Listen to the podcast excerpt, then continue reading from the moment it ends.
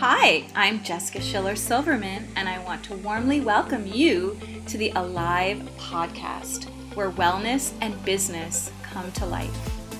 I stepped away from a six figure career in venture capital in San Francisco to start my own venture, all inspired initially from a podcast. Learn how in this powerful show full of golden nuggets that will help you learn how you can come alive in your creative prowess while creating financial and energetic flow. Each episode will uncover my secrets to debunking the starving artist myth. Come on, enjoy the ride, and come alive with me. Hey, gorgeous! If you really enjoyed this episode and are wondering, how do I blossom these whispers within? To speak up, to stand out, to stop overcomplicating the process ruminating over every detail.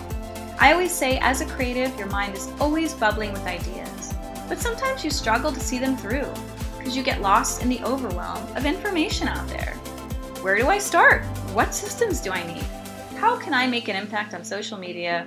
Again, without letting all of the noise drown me from being online all the time and burning myself out. How can I attract a tribe of like souls and create a community around my purpose? And at the deepest level, how do I know that my work will matter? You were meant to create, you were meant to love, you were meant to attract, you were meant to make an impact. And to that, I invite you to join me to get out of your head and into your digitally savvy life. A community and a collective of gorgeous souls just like yourself who want to hear the whispers of their soul being born into the world to make a difference and make an impact. And hey, why not a little income on the side to truly work their creative? I invite you to join me and check it out at bit.ly backslash blossom your biz. Have a fabulous day. Hello, Alive Tribe. Welcome back to the Alive podcast.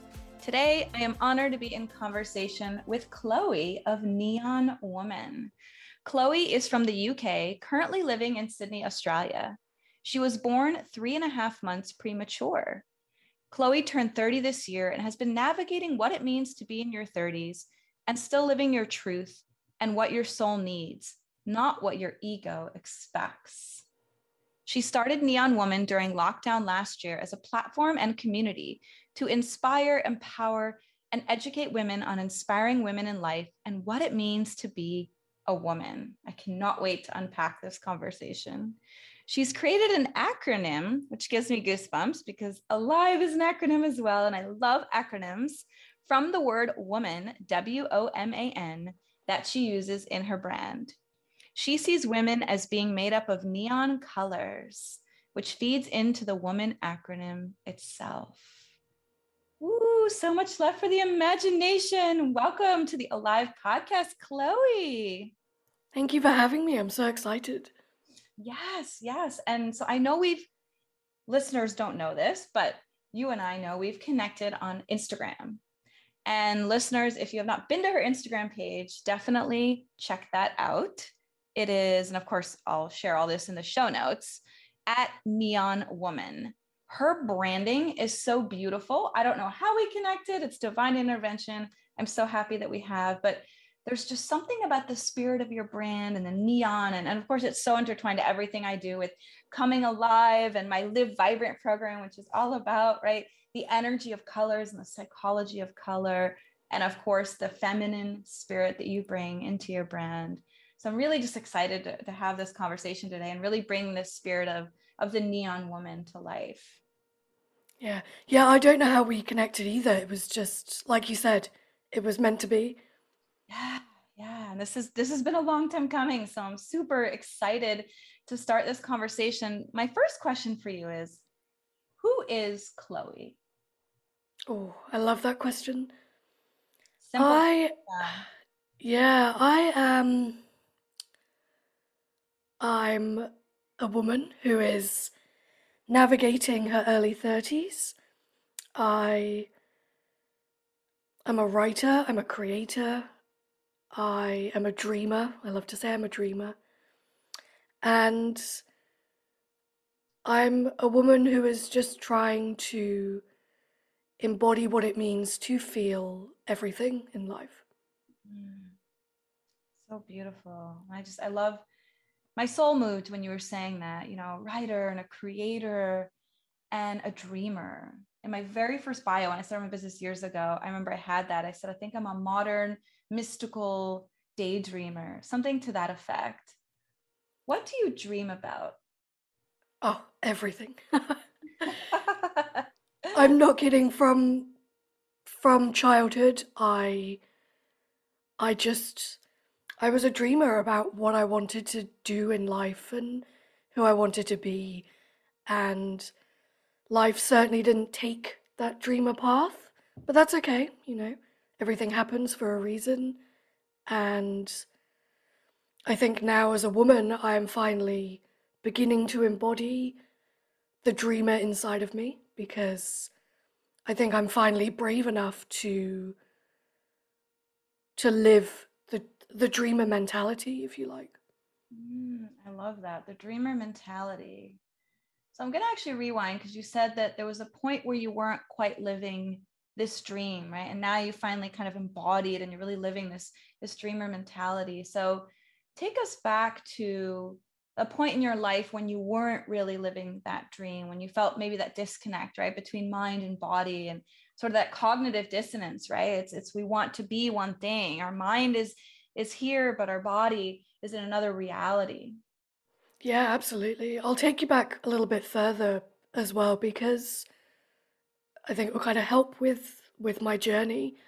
Um, I've always created things from from about the time I was 10 years old, I I loved writing and I would write stories and songs and poems and I would design, you know, full magazines and draw their covers and terrible drawings, but I would write all of the articles inside and I would write TV scripts and books and I just had this dream of being a creator in some capacity whether that was going into film or TV or writing a book one day.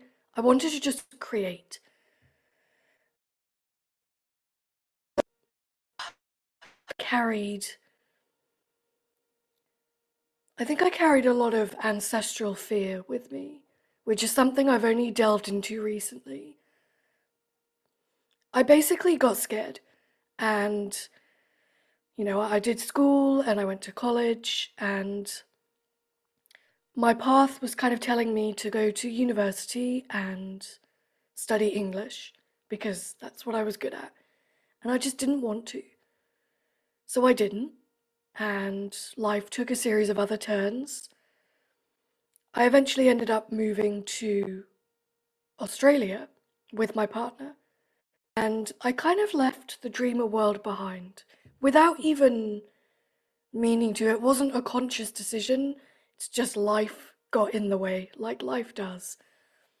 And, you know, I moved to the other side of the world, left all of my family behind, and I just had to. I had to embody adulthood, you know. And I got a normal admin office job, and I started climbing the career ladder with that. And to begin with, I loved it because I felt like I'd never had a sense of purpose. And suddenly, here was this, you know, it wasn't a high flying career, but it was a good career. And I was climbing the ladder and I loved it. But I, I always still felt a little bit unfulfilled. And I think for really most of my 20s, I left the dreamer mentality behind.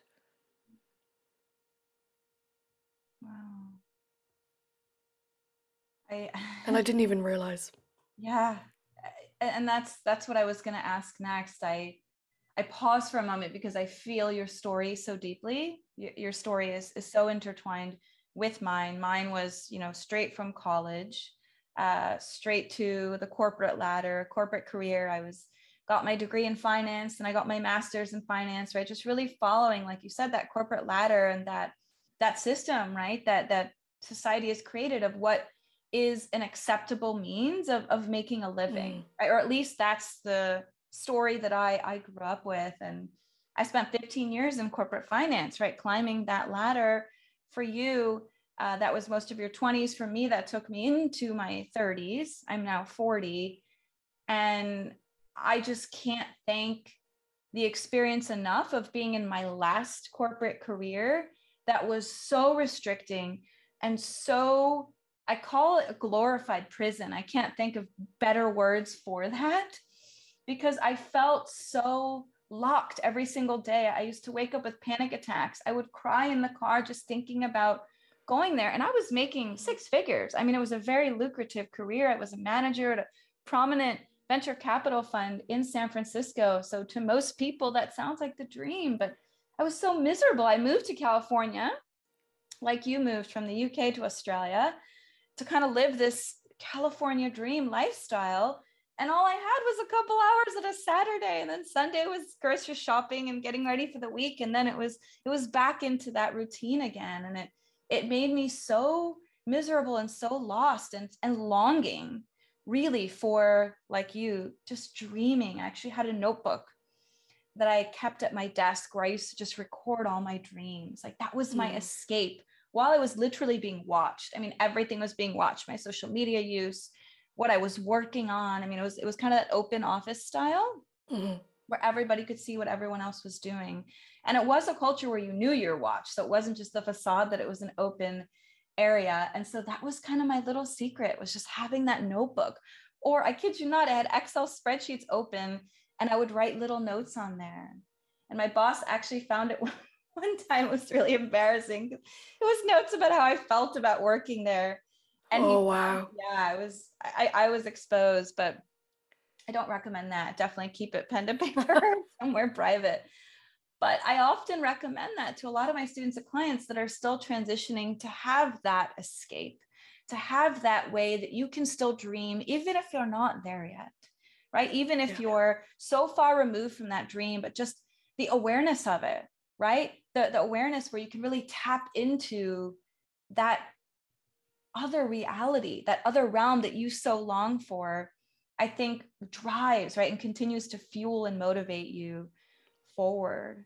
So while you were in that space, what did you do to still stay connected to that dream?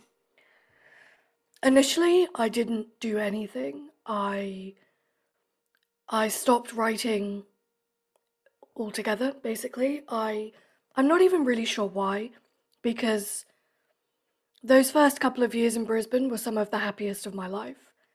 And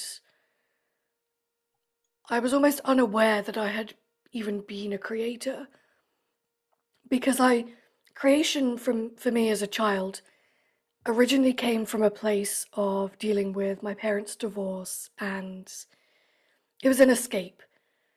And I was finally living this amazing life and I almost didn't need that escape anymore. So I stopped writing. Interesting. And I was okay with that for a while. So I really didn't do anything creative for maybe two or three years.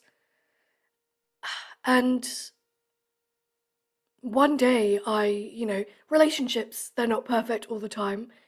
And I was going through a rocky patch in my relationship, and the creation, the creative side of me just wanted to come out and I started writing songs again. Let's be honest, songs are just kind of poems without any music. Mm-hmm. So I was writing poetry again and I rediscovered that side of me. But I didn't do anything with it for a few years after that either. And it wasn't until I moved again. So we moved to Brisbane. We were there for three years and then I moved to Sydney.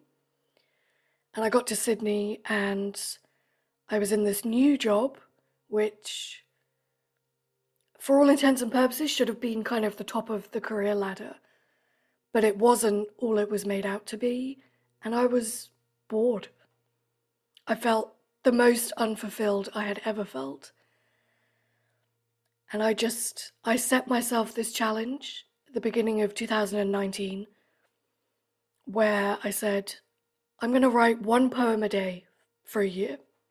So every day, I'm just going to write a poem, whether it's one line or two lines or a page. And I did. I wrote 365 poems over 2019. And I posted them on Instagram and they just they sat there. But it lit that creative spark in me again. And that was kind of the extent of it for 2019. I ended up getting my old corporate job back and I was allowed to work from home. It's a job I'm still doing and something I've learned recently is to really be thankful for the the places that you're in at the right time. So even if things aren't serving you, they are serving you in a sense. Like you might not be able to see it at the time, but everything is serving you for a reason. So mm. I'm not this far flung creator that I want to be, but I'm in a situation in my life right now where I'm able to do it alongside my corporate job. That is such a blessing. And I, I love how you said that because I think that is that is a golden nugget and really a divine lesson. I think for anyone listening that's in a situation where they feel out of their own skin is the best way I like to describe it, where they really long to be somewhere else, but they're not there yet, is to know that while you feel like that may not be serving you, right? As we often say around new moon or full moon cycles, release what no longer serves us. But I love how you said to a point it does. To a point, every situation that you're in, past, present, leading to your future, all has its divine purpose, even if it doesn't, right, bring us joy or radiance or a lightness of spirit, it does serve its purpose. And oftentimes, and I I heard a little bit of that uh, weaved within your story, and it's definitely a part of mine. But a lot of my creativity is born from struggle, is born from sacrifice, is born from the shadow sides of our soul. That for so many years, and I don't know about you, but for so many years, I shunned my shadows and I only wanted yeah. to show up in vibrance, in neon, in light. But it is often those moments that are not so neon, let's say, that truly bring us back to the essence of who we truly are because that shadow is just as much a part of us as our light as is Absolutely. nature the sun and the moon right that is to be in complete balance and alignment and unity and oneness so i just i really love how you say how you said that that was just so beautiful and i want to thank you for those profound words yeah thank you it's it's interesting just it's interesting when I look back on on my life because I've always said that I'm a closeted creator, if you like. I've always hidden my creativity in the shadows. And I never really knew why.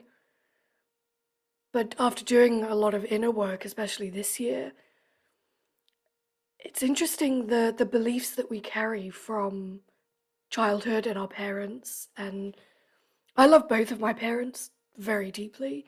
And this is no you know no criticism to them but growing up i was such a creative force. And i would say you know i would i would want to do everything you know i'd, I'd want to write a book so i say oh i'm going to be an author one day or i'm going to be a songwriter one day and my parents would say well that you know not everyone can be a songwriter that's that's such a hard career you know, not everyone becomes a best selling novelist. Why don't you just do something easier? Mm-hmm. And I love them for that in a sense because, yeah, all of those careers that I dreamed about were, I guess, far fetched for someone from a teeny tiny country town. But I think that really stunted my creative growth but then, as I look back on my life even more, I think I didn't have the experiences I needed to be the big creator I wanted to be. Yes. Yes. And I think it's those experiences that really shape the creativity. Like you said earlier, the experiences that maybe not seem so comfortable, right? Or so favorable, but they are because they allow us to really embody who we truly are versus like you said from childhood the stories that and it's, it's so funny because you and i are so connected in that way i know we've never had this conversation before but but i grew up and, and i love my parents very much as well but it was the same story for me it was an actress i was very much into acting and theater i went to a special school uh, around my middle school and um, teenage years for acting and singing and dancing and even um, in elementary school I was like the lead in the school play. It was just something I, I loved being on stage. There was something about, even though I was very shy, mm. very introverted by nature, especially especially as a child. And as I got older, I became even more and more introverted. I think because of the beliefs. Same thing, like good luck in Hollywood, right? Not everybody. Yeah. It was actually Broadway. I dreamed of being on Broadway. I love theater and I love production and musicals, and that's what I dreamed of and my parents said the same thing well, why don't you go for something a little bit more safe mm. conventional right easier right and that's no harm to to our upbringing or our childhood. I mean parents want to keep us safe. They want us to have right? But in a way like you said it does stunt growth even though consciously they would never want that for us. But i think as creatives and, and i know you're a dreamer as well as a child especially I often used to, and my grandmother, bless her heart, she used to ride in the car with us. She lived overseas, but when she came to the US to visit, she would sit next to me, and I always just often stared out the window and just would be really lost in my own, probably in Same. my own dreams. And my grandmother always said, Wow, you you always look so sad. You always look so lost. And my parents, she never understood. My parents said, She's not sad. She's just we, we let her do her thing, you know? So that's the one thing about my parents that I do appreciate is that a lot of people from the outside who didn't know me well didn't understand that I always looked sad. But it wasn't sadness, it was like a really deep connection to my soul that I was longing for. Maybe there were moments in staring out the window of a car, or maybe it was just when I woke up in the morning or before I went to bed. It was those those subtle moments of silence where I finally felt like I wasn't enraptured with everything around me and I could finally just hear my soul. I have chills. My dad used to say to me, You always look so sad. What's wrong? Yeah. And nothing, I mean, sometimes there was things wrong, but most of the time I was just, I think I felt everything so deeply mm-hmm. and I didn't know how to express those feelings except creatively. Didn't know how to verbalize them. And yeah, like you, most of the time I wasn't sad. I just, I was just a very deep thinking person. I was very internal. And I did just want to stare out the window on a car ride or just be with myself and my thoughts. Yeah. And there's almost like a a deep inner peace that that comes with that. It was almost like my not necessarily an escape, but it was like one of my little pleasures of life. Like yeah. I get so much joy, even to this day. I, I sit by, I have two windows here in my office, and sometimes I just stare out at the cars and the trees and the way the light kind of shines on certain leaves and twinkles. And there's such a simplicity, simply simple joy, I should say. I was going to say simplicity yeah. and joy that just comes from that that sense. And like you, see, case in point, sometimes I can't express what I truly feel in my heart, even to this day. But starting my business, starting the podcast, continuing to write and create content has helped really open that door. I remember times where I, I didn't even finish complete sentences. It was like in my mind, I knew what I wanted to say. But if I would try to convey it to you, I would say like three words and stop. And people would say, What were you trying to say? Mm. Yeah. And I think it's because I was cut off for so many years. And again, no shame to my upbringing, but I felt like I didn't have a voice. And so, in a way, perhaps knowing that I cut my own voice off.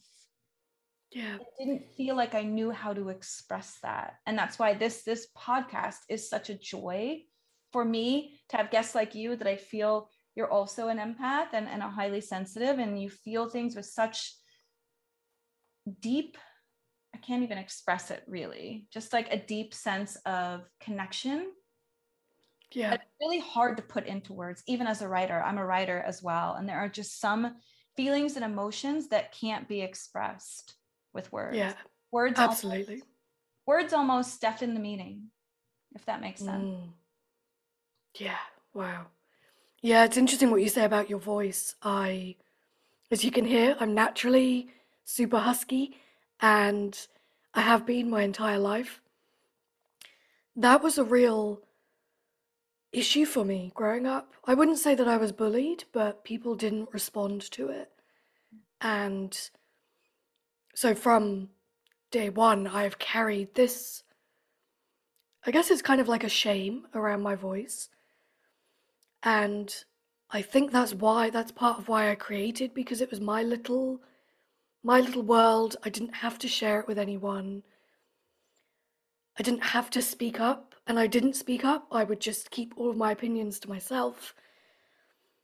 So I was writing and creating all this stuff, and I had so much to say, and I felt like what I had to say was so valid, but I was too afraid to speak up.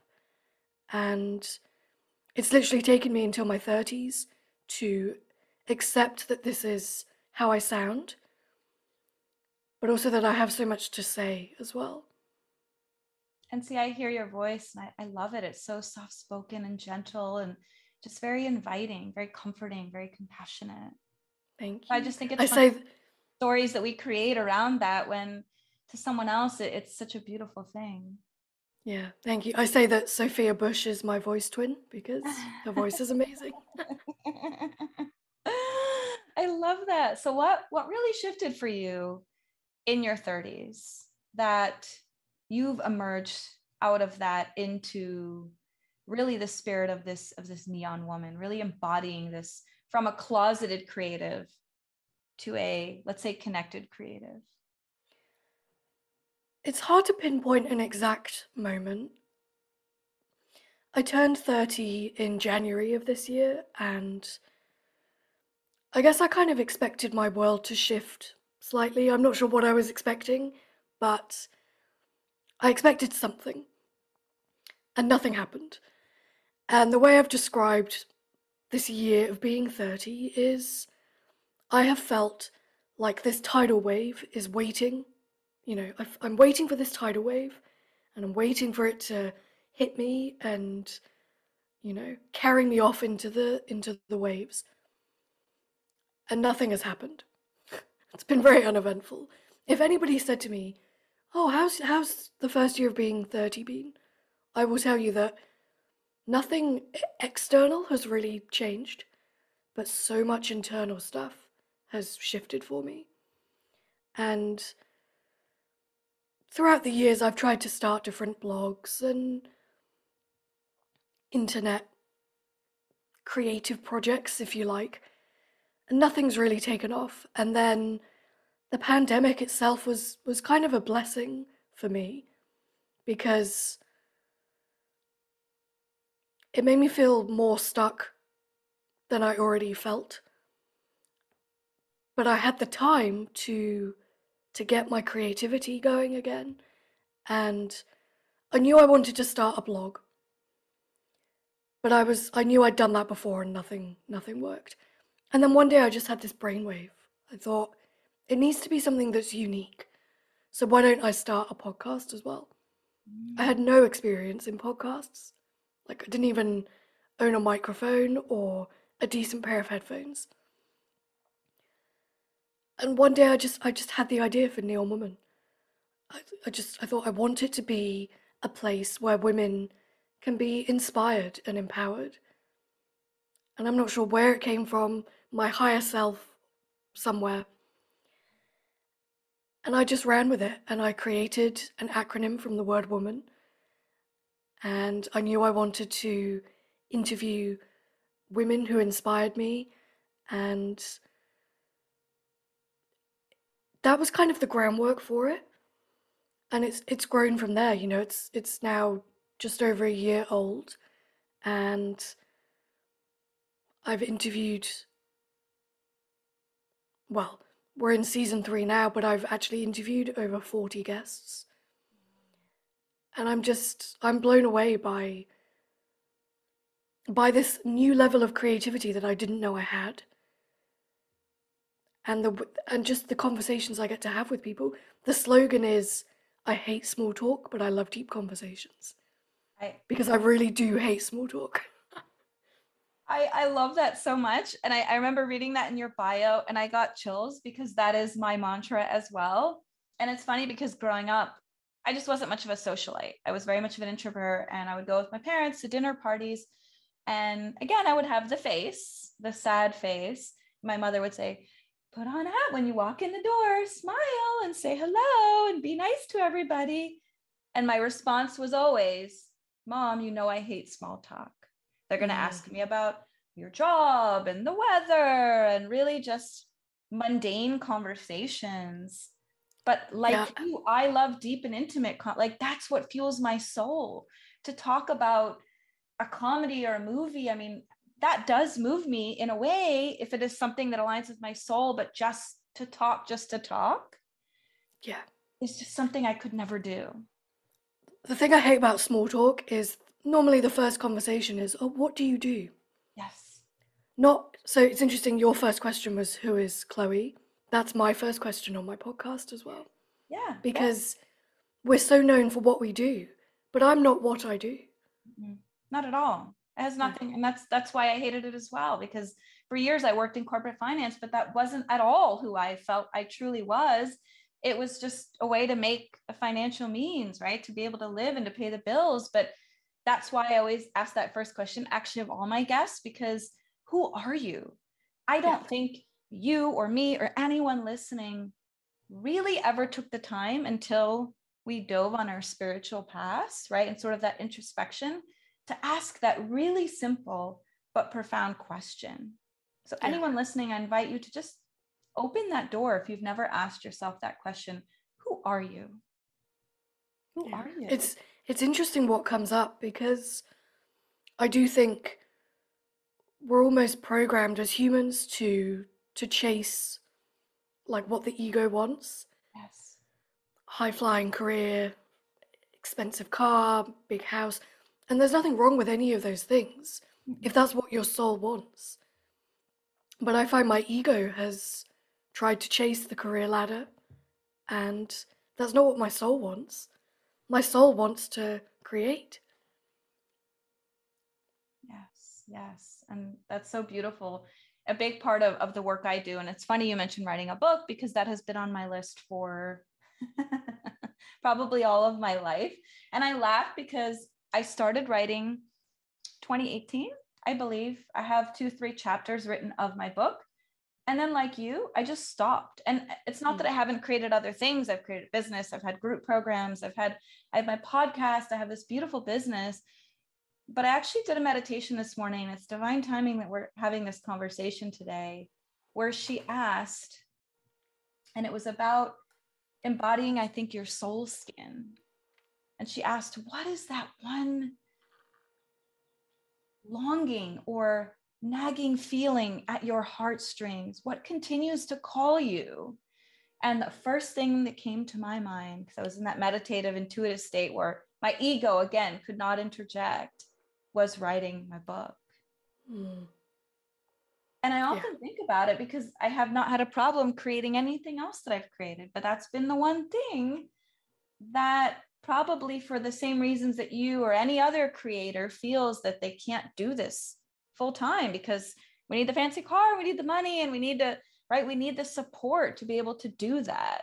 I think that's what has kept me from writing the book all those years that, hey, we all know writing a book isn't the fastest path to, to being a successful entrepreneur. It's, it's a means to get there, but nobody really makes millions except for a couple of best-selling authors from yeah. writing books. And so, again, that story that you were told as a child and I was told as a child, well, why don't you do this? Because this is going to, even as an entrepreneur, I followed that path. And it's yeah. so divine that, that, again, I heard that this morning and I didn't allow my ego mind to come into play. And it was just like, right, right, right. No matter what it is, no matter, like you said, that's so beautiful. You set an intention years ago to write a poem every single day even if it's one line or a whole page, or for me, I did that once for 30 days. I did a haiku challenge just to get started again on Instagram because I wasn't really showing up. And I said, oh, this is a really beautiful way to do that. but I think both you and I's stories and, and just everything that we're talking about for anyone listening that is struggling to start or even doesn't know where to start, I think it's a beautiful lesson whether you were there and you just struggle to pick it up again or you haven't even started in the first place you're still in that creative closet is to just do that. Is to just take that pen to paper and write the first line. Or like you did so beautifully you said well the blog isn't necessarily working out as i wanted so i'm going to blog and podcast. And you know what? I don't know anything about being a podcaster. Guess what? I knew nothing about being that was the other thing that I said for years. I remember my husband and I, when the pandemic first started, we'd go for like an hour walk every day. We had all this time. And I kept talking about it. And all he kept saying to me is, you know what? When are you going to just do it?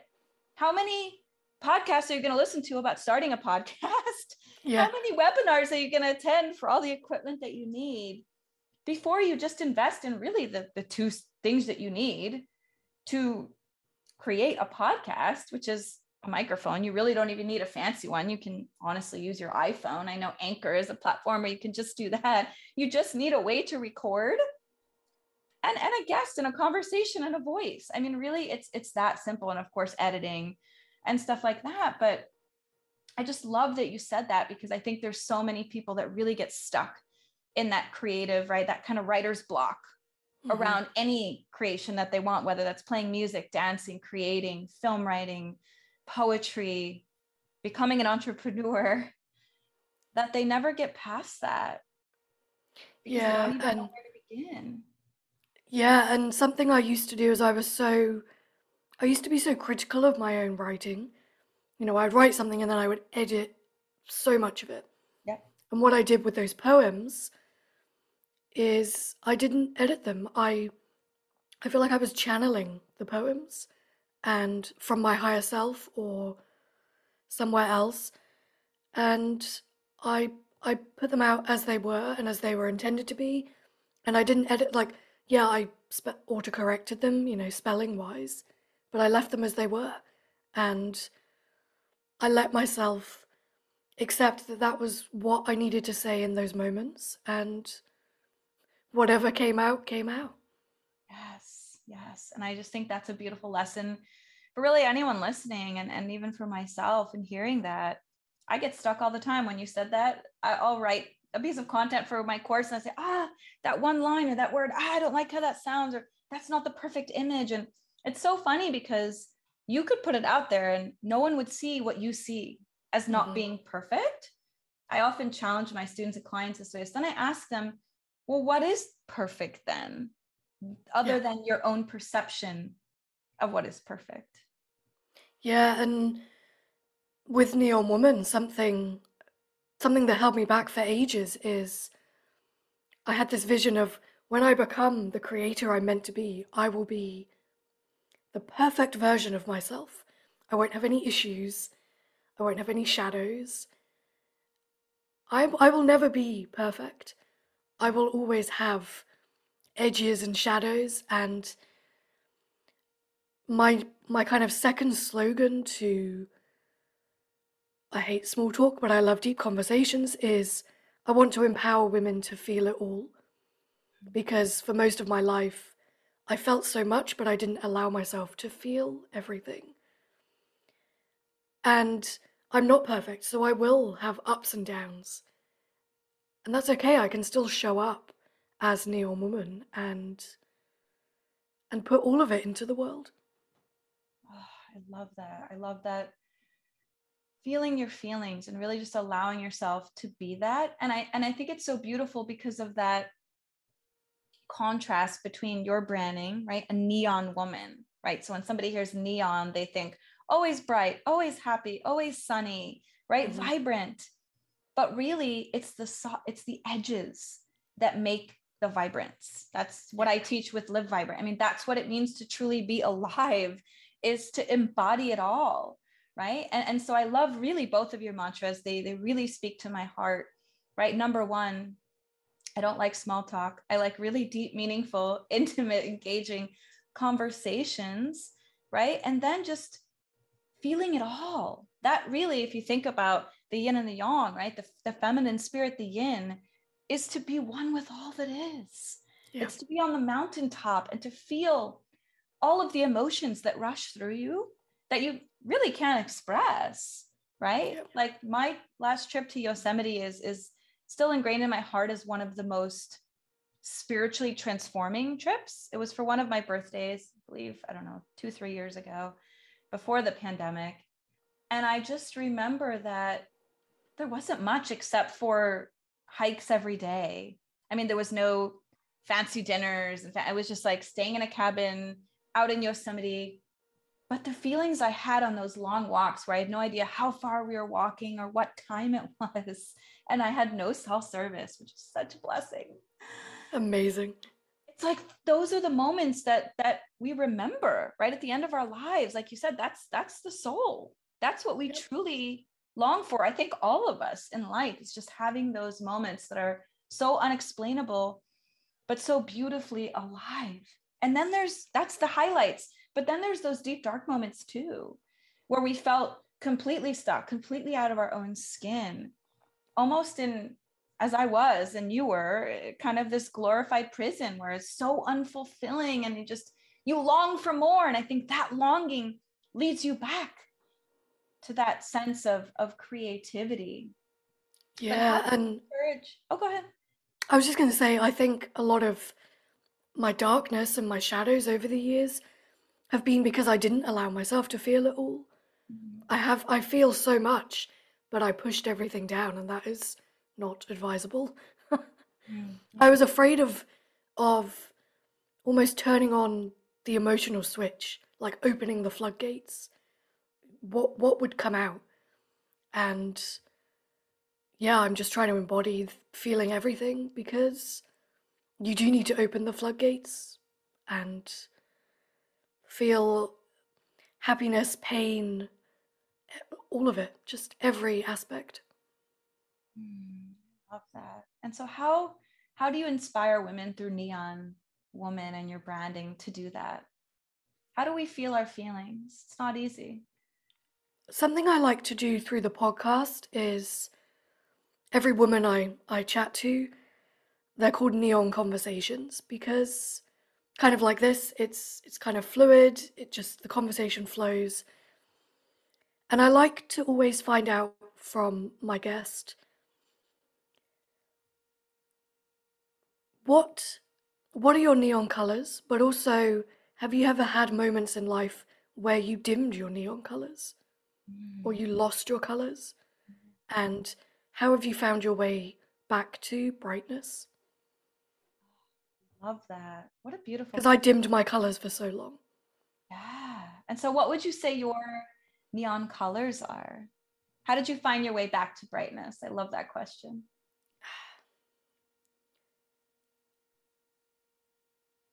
By remembering who I truly am on a soul level and that took a number of years. Like it wasn't just an overnight, an overnight thing.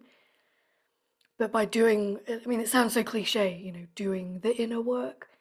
But really, that's that's what it took to, you know, I lost who I was for so many years, and it wasn't all bad. I was I was happy for a lot of those years. I was living my ego's dream, you know. But I really had to remember myself and remember how I felt when I created. My blog is actually called Drunk on Creativity because when I'm truly in that zone, I feel drunk. Oh, love that. Drunk on creativity. Again, you're you're so creative and I just love and I look forward to being on, on your show, by the way. I already, uh, you sent me your questions and I was going to reveal them a little bit on mine, but I said, no, that that's your thing. And I, I love it so much. So I'm going to encourage everyone listening to my podcast to go on and head over to Neon Woman podcast as well. And I'm excited for our neon conversation. Same. But as I was preparing, like all of your questions and your prompts really made me come alive. I mean, they were so introspective and so deep and so beautiful, but also so fun and so vibrant and so alive. I mean, I really can't think of better words that they were just so beautiful. And even the way you, you pose the question of color. So I invite anyone listening you know, what are your favorite colors? That's actually when I first started coaching seven, eight years ago. The very first session with a client, I would ask them their favorite things. Mm. I would say, What's your favorite color? What's your favorite TV show? What's your favorite genre of music? Your favorite musician?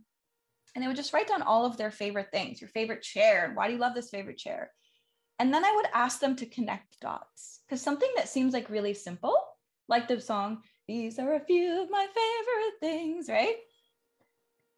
You connect them by knowing why they're your favorite things. There's a reason why you're attracted to something. So when you said your colors were dim, and then how did you find your way back to brightness? I envisioned someone that literally dimmed their colors, that mm. literally maybe in their house, they lived with white walls. Mm or the choices of the colors that you wear, right? And that's not all the time, right? I mean, I obviously am a Crayola box that threw up almost every single day, but I wasn't always this way. That that's just become a part of my personality. I love things that are big and bold and bright, but honoring whatever that is within you, right? Some of us are softer and love those kind of softer hues and and pastels, but but knowing that and why you love the music you love or the colors that you choose really says a lot about somebody's personality. And so when you say doing the inner work, I think that question is so simple, but it opens up so many portals of understanding and awareness.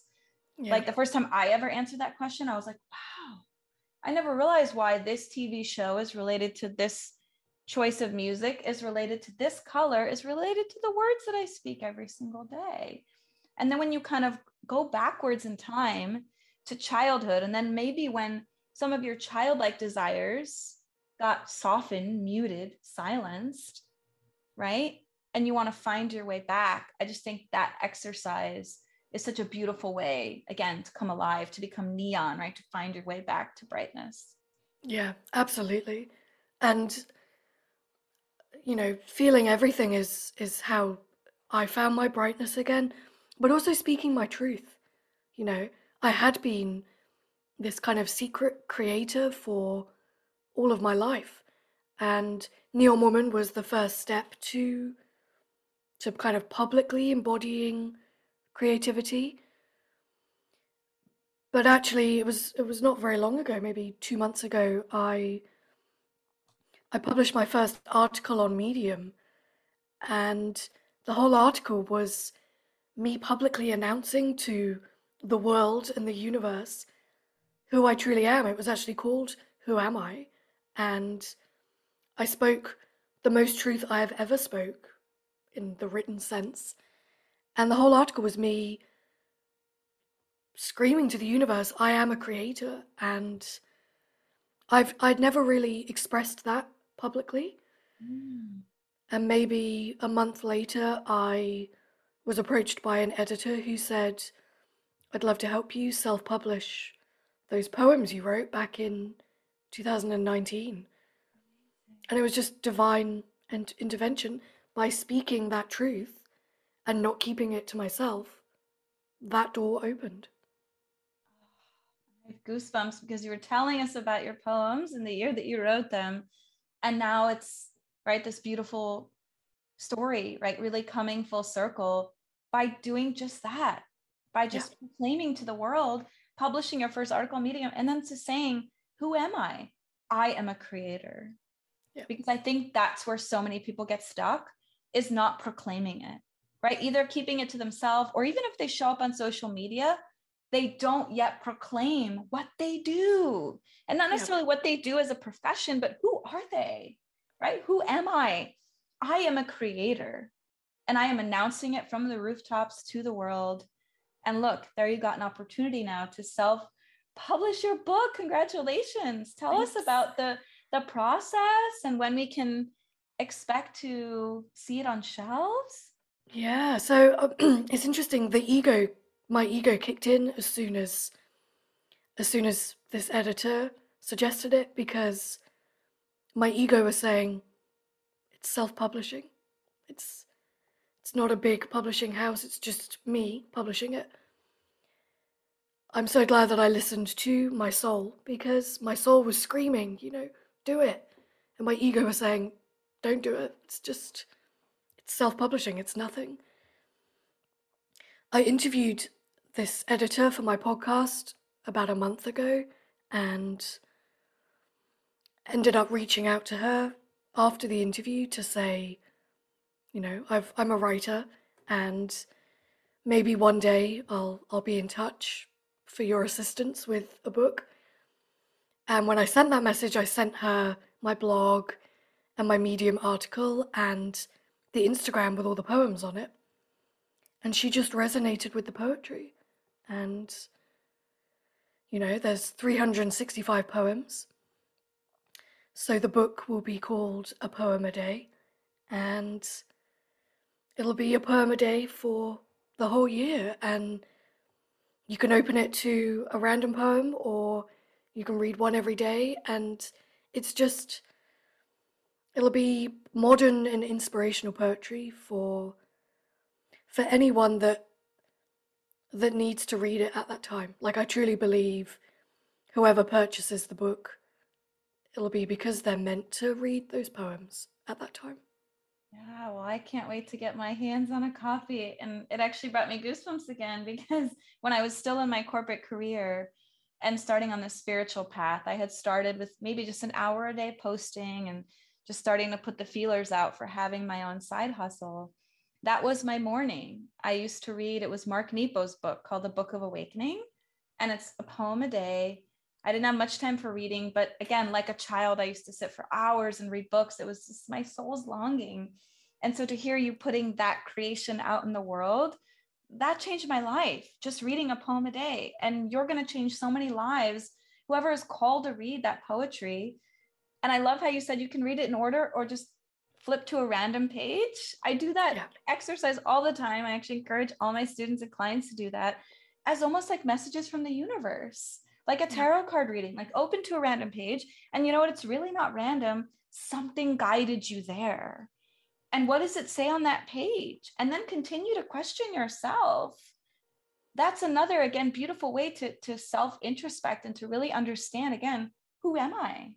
Because yeah. the way you interpret those readings right? Someone can take your poem, me, someone else, and can hear and see two different completely experiences. And that's the beauty of, of creativity, right? It it helps our own inner being come to life. Yeah, and I I believe, you know, nothing is random and there are no coincidences. So oh. I'm just excited. Like my dream has been to hold my own book in my hands and yes, yes, you know, yes. smell the pages because I've always smelled the pages of books. Yes. And the thought of people having a copy of my book in their home is just like that touches my soul on such a deep level. It's just amazing.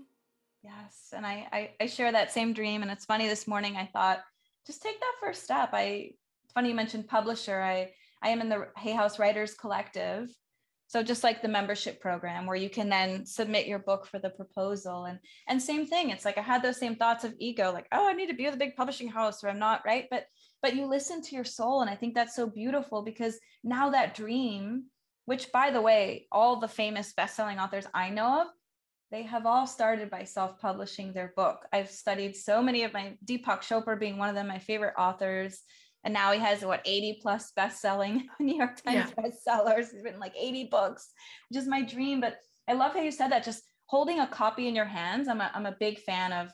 I don't do Kindle or, or digital reads. No harm against anyone who does that, or even audiobooks. Like I need to have that book in my hands. I need to smell the pages. I need to turn the pages. So to imagine giving that magic back to somebody else, but with your own words, I just think there's nothing more beautiful than that. Um, I'll actually show you. I have this bookmark on my desk as a reminder.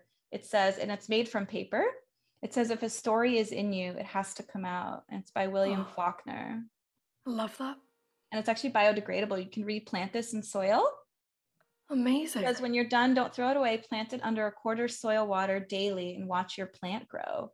So you can actually plant something with this bookmark. So I just think it's beautiful. Just like a way of continuously giving back, right? Of nurturing the soil, nurturing the seeds, right? Because not to be morbid, but you and I won't be here forever. So like I right. think about that all the time. Like, like you turned 30, I turned 40 this year. And I'm like, okay, what's next? Because like time is ticking and you know, I will only be on this earth so long. And so what is the legacy?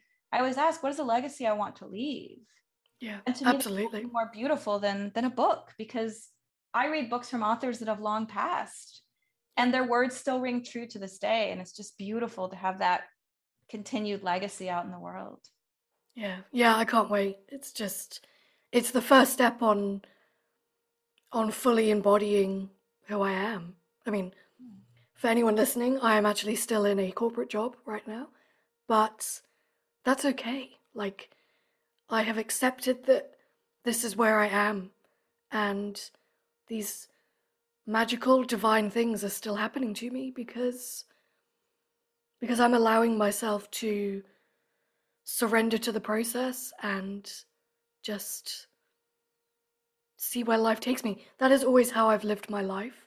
Mm. You know, my dad has always said, "You need a plan. You need a plan." I don't have a plan. I I cross bridges when they come, and you know, there's so much on your shoulders when you turn 30 as a woman hmm that you should have in place, and you know, marriage, kids, all of those things are wonderful things. But if they haven't happened to you yet, then they're not meant to happen to you yet. And neither of those thing, things have happened to me yet. And that used to bother me, but now I'm okay with it. Amen. Amen. And I totally understand where you were. I've I've done everything late in life. I even learned how to drive a car late. I got married later in life. I actually still don't have children, so I resonate with that. And I don't speak about that openly enough. And this could be probably a whole nother podcast and conversation. I actually was on a podcast called the Childless, Child Free Podcast or something like that. And I never even broadcasted it because I didn't want women who have children to think that I'm anti. I mean, it wasn't Mm. that at all. There's not a reason that I don't have children now because I don't want children. Like you said, it just it hasn't been the right timing for me. I do very much want children, and actually, I'm studying my uh, natal chart and learning more about my North Node. Children are a big part of my creativity. I've actually learned that recently about myself. Is that working either with children or with having my own children is is a big part of my soul's journey, but it just hasn't happened for me yet and I'm 40 and I know that biologically there's not a lot of time left but but there is. You know I do believe that and if, if it's meant to be it will be. And if you channel right your energies into that I, I truly do believe that what is meant for you will become you right? What is meant for Yeah. you will never flee you. I, I really do believe that. And it's funny that your, your father always said you have to have a plan. My mother growing up always used to say um, man plans and God, universe, spirit, enter in whatever you resonate with, laughs. So it's Mm, like we as man, we think we know everything, we plan, right? We try to create a logical life. And then here is, you know, spirit, universe, God as a as a an experience. And I really think we are all pieces of that, right? We are Oh, all yeah. God, we are all universe, we are all spirit. Um, but but they laugh, right? The soul laughs. Yeah. The ego plans and the soul laughs. So I love yeah, it. I truly believe that, you know, some of the deepest things that you desire, they are so easy to manifest because they were always meant to be. And Mhm. anything that you tried to make happen and didn't happen, that's because it wasn't meant to happen. And that's something that's really helped me in life to not feel like I'm lagging behind because I haven't done certain things. Maybe those things aren't meant to happen yet or ever. Yes, or ever. Exactly. Exactly. I actually just finished a really good book called It's Not Your Money by Tosha mm-hmm. Silver. And she also wrote a book called Outrageous Openness. It embodies both of those, right? Both of those books embody that spirit of if something isn't coming to you through manifestation or wishes, it's just not meant for you. But something better is, right? Something you didn't even envision will come into your aura, will come into your reality. And so I live that just as you. It's a beautiful way to live. I think just being open to flow, right? Really following the flow instead of trying to force things to happen as you think they should happen. I always say, you know, when I'm praying or manifesting, if it's meant to be, make it clear to me. Oh, I like that. If it's meant to Or make it clear to me. or I say, you know, this that I'm wanting or better. This or better. Yes, that's beautiful. That is beautiful. Yeah, I say an abundance prayer every morning. And at the end, it says, let whatever needs to come come and let whatever needs to go go like not yeah. attaching right again that yogic spirit of aparigraha really just not grasping onto anything yeah really beautiful way to live hard in practice but over yes. time that's why we call it a practice so well chloe this has been amazing i want to be mindful of your time today uh, i could talk to you for hours same um, we'll definitely have to have you back on the podcast. And again, I look forward to being on your podcast. Um, but if you just have a couple more minutes, I have a few more questions that I like to ask uh, and end each episode with. Sure. The first being, what quote has inspired your life and business? Oh, that is a hard question. So many quotes. I really think I'm going to sound really pretentious here by saying my own quote, but you know, feel it all is a quote that I've used for this whole year. And that really has been what has summed up my current life and my current business because it's just it's carried me on this journey with Neon Woman and opening up my soul to publish a book and it's it's a quote that I that I think will help me build on Neon Woman and where I want to take myself and my business. Feel it so, all. Something I say to myself all the time. Feel it all. Feel it all. Oh, I'm feeling it right now. That's so beautiful. Thank you. Thank you for sharing. And what about a book, being that you are a writer and an author yourself? What book or books have really moved you in life, have really spoke to you? So many books. I could talk about books for like the whole day. I could too. I mean, my favorite novel is Anna Karenina, which again always sounds so pretentious. That book to me is just beautiful. It's, you know, it's just one of the most beautiful stories I've ever read. But then I also read a lot of non-fiction. A book I read recently is The Divine Matrix. Oh. I think it's by Gregg Braden, and it's quite an old book, but it's just about the whole concept of the universe and how the universe is this this matrix, this almost kind of web, spider's web. And that book just changed my outlook on manifesting and you know the whole concept of that because it blew my mind the fact that time is linear and we are living in the past the present and the future all at once. Yes. Stuff stuff has already happened in the future and that's why i believe if you manifest something and it happens you know really easily it's because it's probably already happened. It just changed my whole outlook. It's an incredible book. Oh, I will definitely have to add, add that to my cart. That is really beautiful. And yeah, it's kind of hard to explain, but no, no, I, I understand it completely. And even to use a very tangible example of this podcast, I mean, five minutes ago is the past, even not even yeah. the beginning of this episode. You all were listening five minutes ago or an hour ago.